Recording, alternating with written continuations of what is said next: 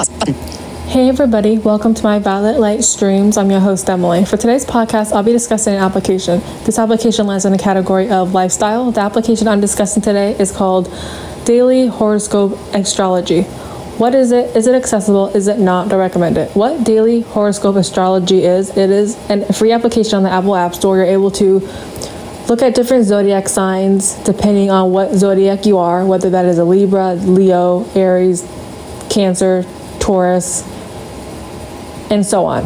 And you're able to look at your horoscope, your lucky numbers, and what your horoscope has to say about you during the week, during the day, in the past week.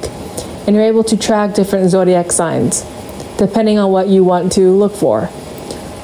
Is it accessible? Yes, daily horoscope astrology is very accessible using my iPhone running voiceover.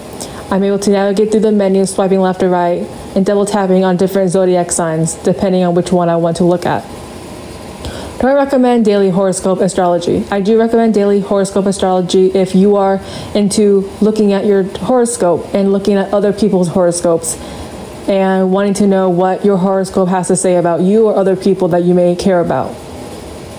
Thank you guys for listening to my podcast today. Today's podcast is about discussing an application. Daily horoscope astrology. What is it? If you guys found this podcast, this episode to be educational, helpful to you, please feel free to share this podcast to your family and friends. Thank you guys for listening to my podcast today. Mic is on. Button.